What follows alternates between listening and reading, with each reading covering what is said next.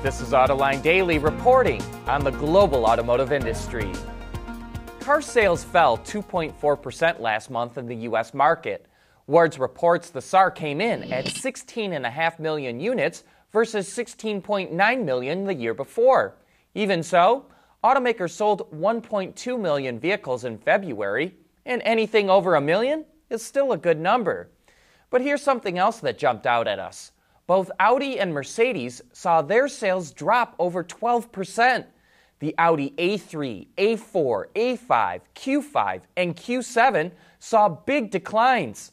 At Mercedes, the GLA, GLE, GLS, and GLC had double digit drops. You know, it's one thing when your passenger cars start falling, but when your SUVs drop off, something's wrong. Volvo says it wants zero deaths in its vehicles by 2020, and now it's focusing on driver behavior to reach that goal. It's going to put a limit on the top speed on all its new vehicles of 112 miles per hour or 180 kilometers an hour. Volvo also plans to use technology that makes sure the driver is alert and paying attention, and will even use geofence speed limits in key areas like around schools. Ever since the UK voted to leave the European Union, vehicle finance costs have gone up as much as 49%. When combined with the falling value of the pound, it is costing drivers an extra $128 a month or about $6,000 over the life of a loan. More than 90% of new vehicles bought in the UK are financed, so people are in for a nasty surprise at how much their next new car will cost. Lighter, safer, stronger, quieter, and more sustainable. Tell us where you need to go, and we'll help you get there. Dow Automotive Systems. We don't succeed unless you do. Electric car advocates often claim that electric cars are easier to manufacture because they use fewer parts compared to cars with internal combustion engines. But that's not really the case. There is no productivity advantage when assembling electric cars compared to those with internal combustion engines. Gunter Apfalter, the president of Magna Europe, says they both use, and I quote here, about the same number of assembly stations and line workers. He ought to know Magna is the giant Tier 1 supplier that makes both the Jaguar I-Pace electric and the Jaguar E-Pace internal combustion engine on the same line at its assembly plant in Graz, Austria. Jaguar contracts Magna to manufacture them. While electric cars do not have gas tanks and fuel lines or radiators and hoses or exhaust pipes and mufflers, they do require other assembly steps that piston engine cars do not require. For example, the installation of the battery pack on the I-Pace requires two separate assembly stations that are part of a feeder line located off the main assembly line. The battery pack is a massively large part that is lifted into place from under the car, then secured with multiple bolts to become a structural member of the chassis. Once the pack is installed, the vehicle moves to a second station where more workers connect wires and perform quality checks. It's a more complicated process than, say, installing the gas tank on a piston engine car. Moreover, with the I-Pace, the installation of the electric motor requires more line workers than installing the gasoline or diesel engines in the E-Pace. Both vehicles use a modular cradle which includes the engine, the transmission, and front suspension. The cradle is fed in from under the car, then bolted into place. While it takes four men to install the module with a piston engine, it takes six men to install the one with an electric motor. This is partly due to the design of the air suspension on the electric I-Pace, which is more complicated than the simpler strut suspension on the E-Pace. Even so, installing the electric motor module requires 50% more labor input. As already noted, piston engines require the installation of other parts and components that are not needed with electric vehicles, but electrics require assembly steps of their own. In the end, both types of cars use about the same number of assembly stations and line workers.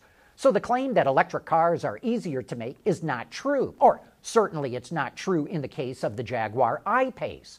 EV proponents point out that electric motors have far fewer components than a piston engine, and that's correct. But it's a misleading comparison because it does not compare total system to total system. A battery pack, for example, can contain nearly as many parts and components as a piston engine. Sandy Munro, the president of Munro and Associates and an expert in benchmarking cars, says that on a system to system comparison, Electric cars and internal combustion engine cars are about the same in part numbers. So while there are many positive aspects to electric cars, it's not true that they use fewer parts or are easier to assemble. AutoLine Daily is brought to you by Bridgestone Tires, your journey, our passion, and by Dow Automotive Systems, advanced materials that deliver better results. It wouldn't be a day in the auto industry without news about Tesla. And yesterday, Elon Musk tweeted that the company will open its first supercharger V3 station on Wednesday. But we still don't know what the charge rate will be, which vehicles it's compatible with, or where it's located. Elon also revealed that Tesla will unveil the Model Y on March 14th. He said the SUV is about 10% larger than the Model 3 so it will cost about 10% more and have slightly less range. Ford has once again ended production of the Taurus. You probably remember that the car was killed back in 2006, but was revived a few years later as a rebadged version of the 500. The Taurus was built at the company's Chicago assembly plant, but Ford is investing $1 billion at the facility to expand production of the Explorer and Lincoln Aviator. And while we're speaking of Ford, everyone knows how Henry Ford built the company. But on last week's Autoline After Hours, Ford historian Bob Kreipke explained why Henry's son Edsel was equally important. Well, I think that often his own son gets forgotten sure. of how much he contributed.